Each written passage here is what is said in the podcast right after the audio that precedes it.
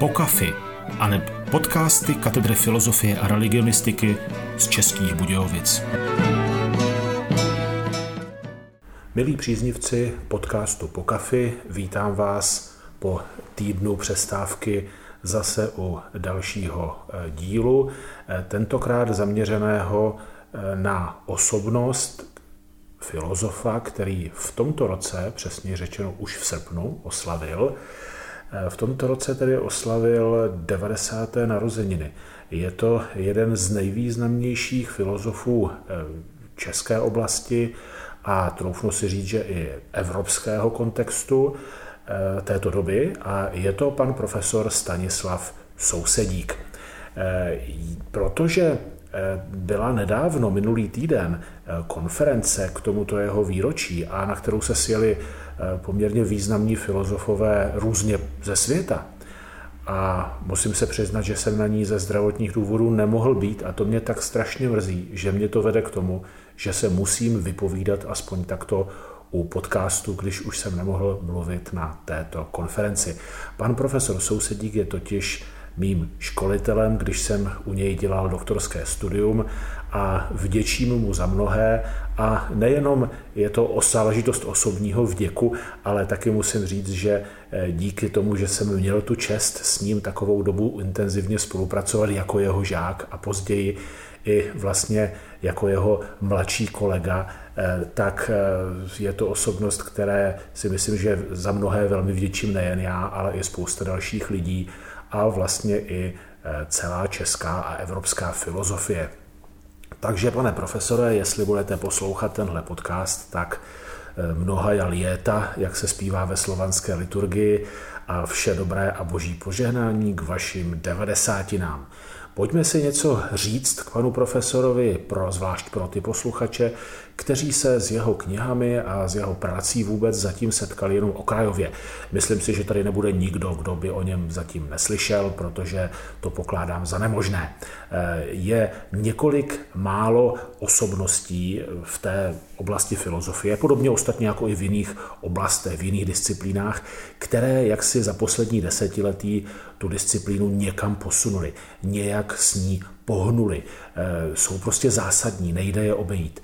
No a právě ve filozofii eh, patří osobnost pana profesora Sousedíka k těmto základním eh, pilířům. Je jedním z těch filozofů, kteří opravdu hodně tu disciplínu v dobrém a v tom nejlepším poznamenali. Eh, jeho vlastně život je poměrně zajímavý nejenom z hlediska jeho filozofického promýšlení problematiky, ale i z hlediska toho, že vlastně Eh, odráží tu dosti absurdní dobu eh, druhé poloviny, eh, druhé poloviny 20. století, protože pan profesor to měl velmi obtížné se svým vlastním studiem v době let stalinismu u nás a vlastně pořádně mohl dostudovat filozofii až v letech 60., kdy došlo k tomu takzvanému tání a e, vlastně e, celou tu dobu se taky snažil e, snažil spolupracovat, ať už na oficiální rovině, tak neoficiální rovině, s lidmi, kteří byli nějakým způsobem významní nebo mohli něco udělat v oblasti filozofie, ale také teologie a také života církve. Je potřeba taky říct, že v několik let pan profesor pracoval manuálně jako dělník, právě protože nemohl eh, fungovat jinde. Eh, později se tedy uchytil postupně v oblasti akademické a nakonec jak si jeho, jeho zásluhy, které byly, které byly zcela zřejmé, dotáhl až v 90. letech, to znamená vlastně na začátku důchodového věku. V 90. letech se stal profesorem. No a dodnes pořád i ve svých 90 eh, píše a vydává knihy, texty a tak podobně. A hlavně také komunikuje eh, nejenom se svými žáky a kolegy, ale i se spoustou kolegů eh, v zahraničí. Co, jak charakterizovat vlastně myšlení pana profesora Sousedíka. No, z hlediska témat, kterým se, kterými se zabývá, tak rozhodně jako takové jako největší téma vyčnívá z toho, co napsal a z toho, co dělá a čím se zabývá téma takzvané druhé scholastiky. To znamená, máme tady středověk, středověká scholastika jako jakási filozofie univerzit nebo škol, proto taky scholastika, je to jakási jednotná metodologie, jak filozoficky a taky samozřejmě teologicky pracovat. A e, po té středověké nastupuje novověká scholastika, která se taky říká druhá. No a to jsme vlastně v oblasti nebo v období tak nějak od renesance, od 15. 16. století až do 17. a 18., kdy ta druhá scholastika v zásadě upadá.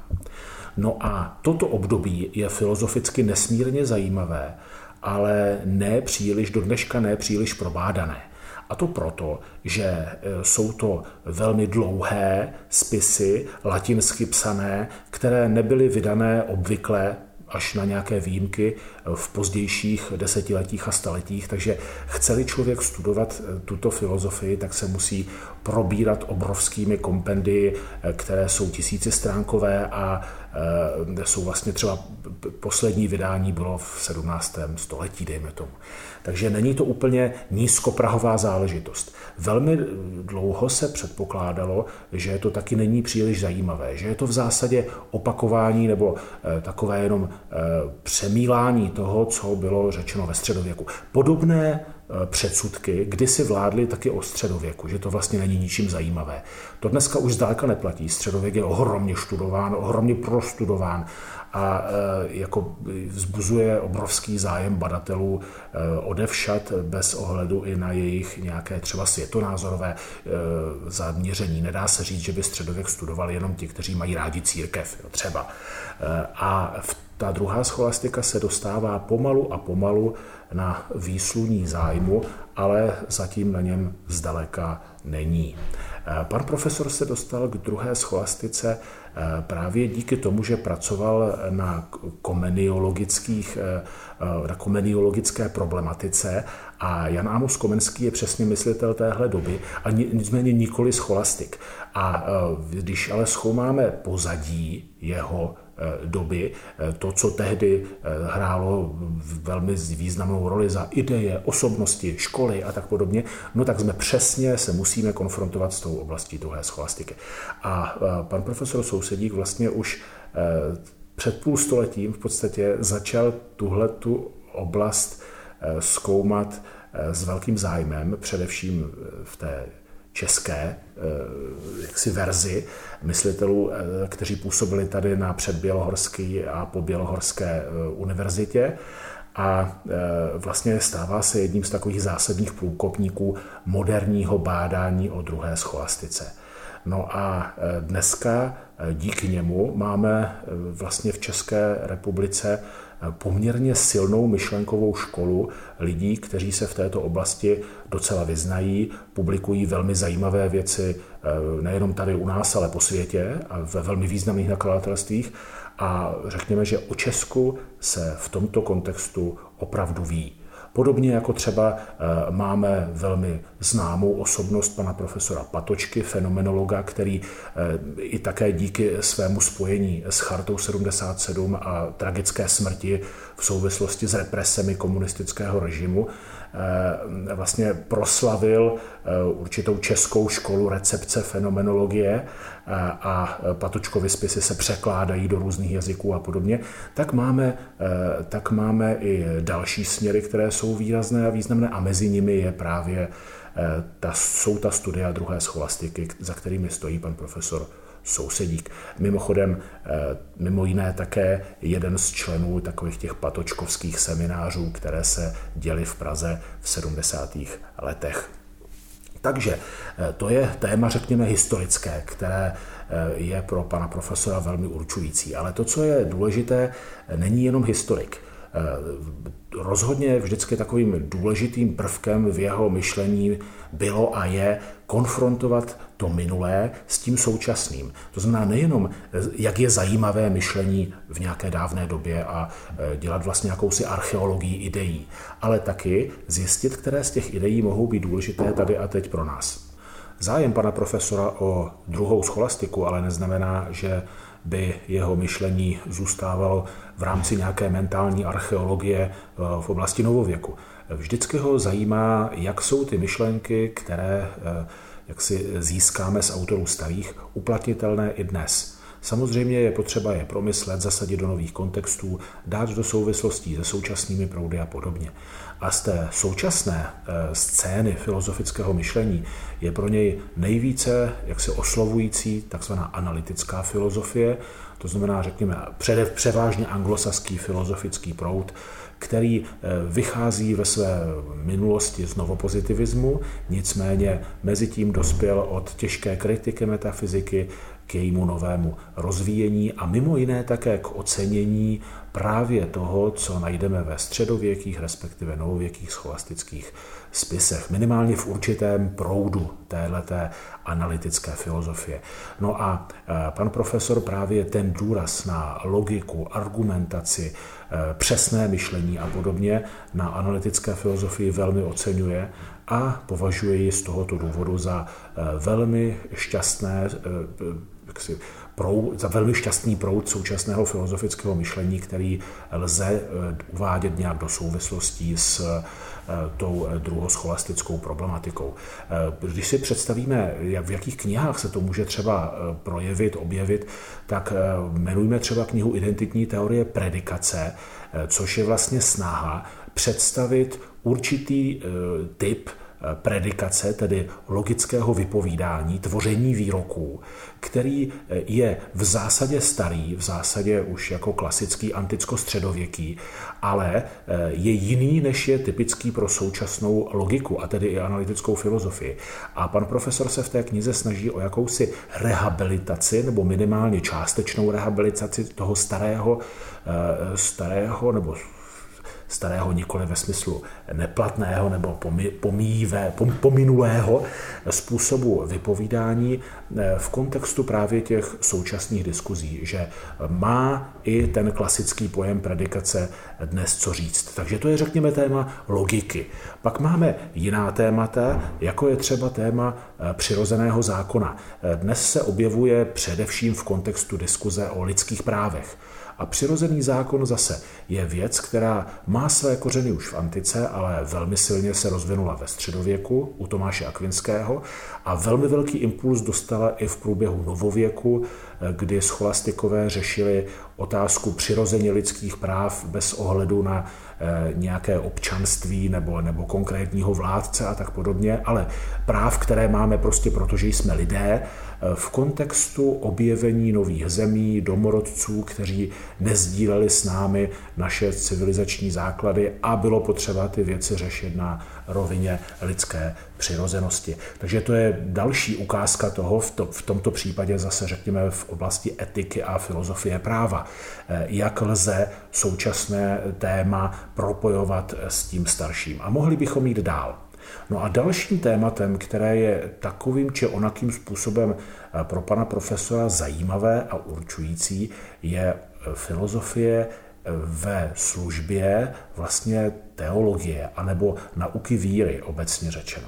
Pan profesor jako hluboce věřící katolík má e, samozřejmě a logicky zájem na tom, e, jak přispět tou svojí disciplínou rozvoji křesťanského myšlení, křesťanské víry, křesťanské kultury.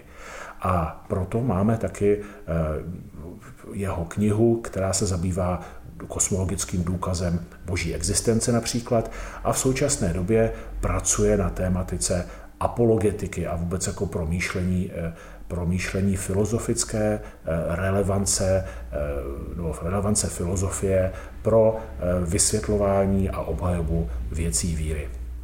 Mohli bychom pokračovat ještě dál, rozhodně bychom měli zmínit knihu, která je vlastně naprosto průkopnická a zaobírá se tou oblastí nebo obdobím, o kterém jsem už mluvil, tedy česká filozofie před, doby před a po bělohorské, především tedy té pobělohorské, a protože tam je, tam jak se, se dostává na scénu jeden z největších, nejvýznamnějších učenců Pražské univerzity, původně Španěl, ale v podstatě domestikovaný, domestikovaný v Praze jezuita Rodrigo de Arriaga, který patří k nejvýznamnějším scholastikům vlastně v té, v té době mezinárodně, světově.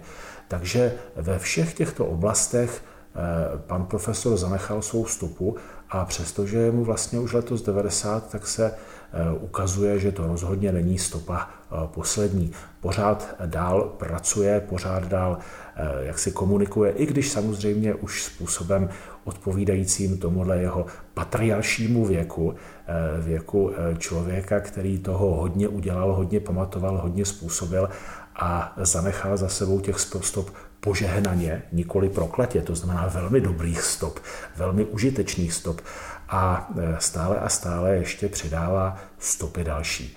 E, v tomto podcastu bych chtěl e, tedy udělat nejenom malé laudácio tady tou formou na pana profesora, ale taky vybídnout posluchače k tomu, aby si některou z těch jeho knih otevřeli. A když musím říct, že já jakožto jeho žák, který učí také etiku, tak eh, doporučuji ve svým studentům logicky víc třeba knihu o přirozeném zákoně než o predikaci, protože neučím logiku. A eh, musím říct, že zkušenosti studentů, odezva, zpětná vazba eh, na to, když jim tu knihu doporučím, tak je velmi dobrá. To znamená, všichni, že už jsou to desítky studentů, které několik let nutím tuto knihu číst, mimo jiné samozřejmě, tak ty o jejich ohlasy Eh, jsou velmi dobré, je vidět, že ta kniha oslovila a že poměrně náročná problematika eh, při zachování náročnosti tématu dokáže, je možné ji zpracovat způsobem, který osloví i lidi, kteří třeba nejsou přímo školenými filozofy, protože jsou to třeba studenti sociální práce, kteří studují také etiku a eh, když jim člověk chce doporučit něco, co je opravdu dobré, hodnotné, plnohodnotné, ale přitom přístupné, tak eh, ta zmíněná kniha Svoboda a lidská práva, která se zaobírá přirozeným zákonem a jeho vztahem nebo jeho souvislostí s eh, lidskými právy, je opravdu zásadní. A myslím, že kdokoliv z mých kolegů, kteří učí tu logiku, tu filozofii, náboženství, tu metafyziku, že by opravdu potvrdil to, co eh, tu moji zkušenost, kterou já mám s touhle knihou. A proto eh, i ti z vás, kteří eh, mají rádi nikoli třeba středověk nebo novověkou scholastiku, ale kdo čtou rádi třeba Nietzscheho nebo Descarta nebo Husserla či Heideggera, myslím si, že rozhodně stojí za to si nějaké z těch knih pana profesora otevřít. Protože i když s ním nebudete souhlasit, určitě vám látku, kterou probírá a kterou jak si vysvětluje teorie, které předkládá či podrobuje kritice, eh, přijdou vlastně zajímavě podané. Podobně jako já, který nejsem primárně zastáncem eh, myšlenek, dejme tomu Friedricha Nietzscheho, si s velkou eh, chutí a s velkým zadosti učiněním přečtu celou řadu knih na tohleto téma od, od jiných autorů. A podobně existencialisty, když o nich mluví profesor Petříček, to je úžasná záležitost. Takže opravdu nejenom ty, kteří vědí, eh, co chtějí a eh, mají rádi eh, scholastickou problematiku, ale i ty ostatní. Rozhodně tu knihu, ať už bude jakákoliv, budete zavírat po přečtení s pocitem dobře stráveného času.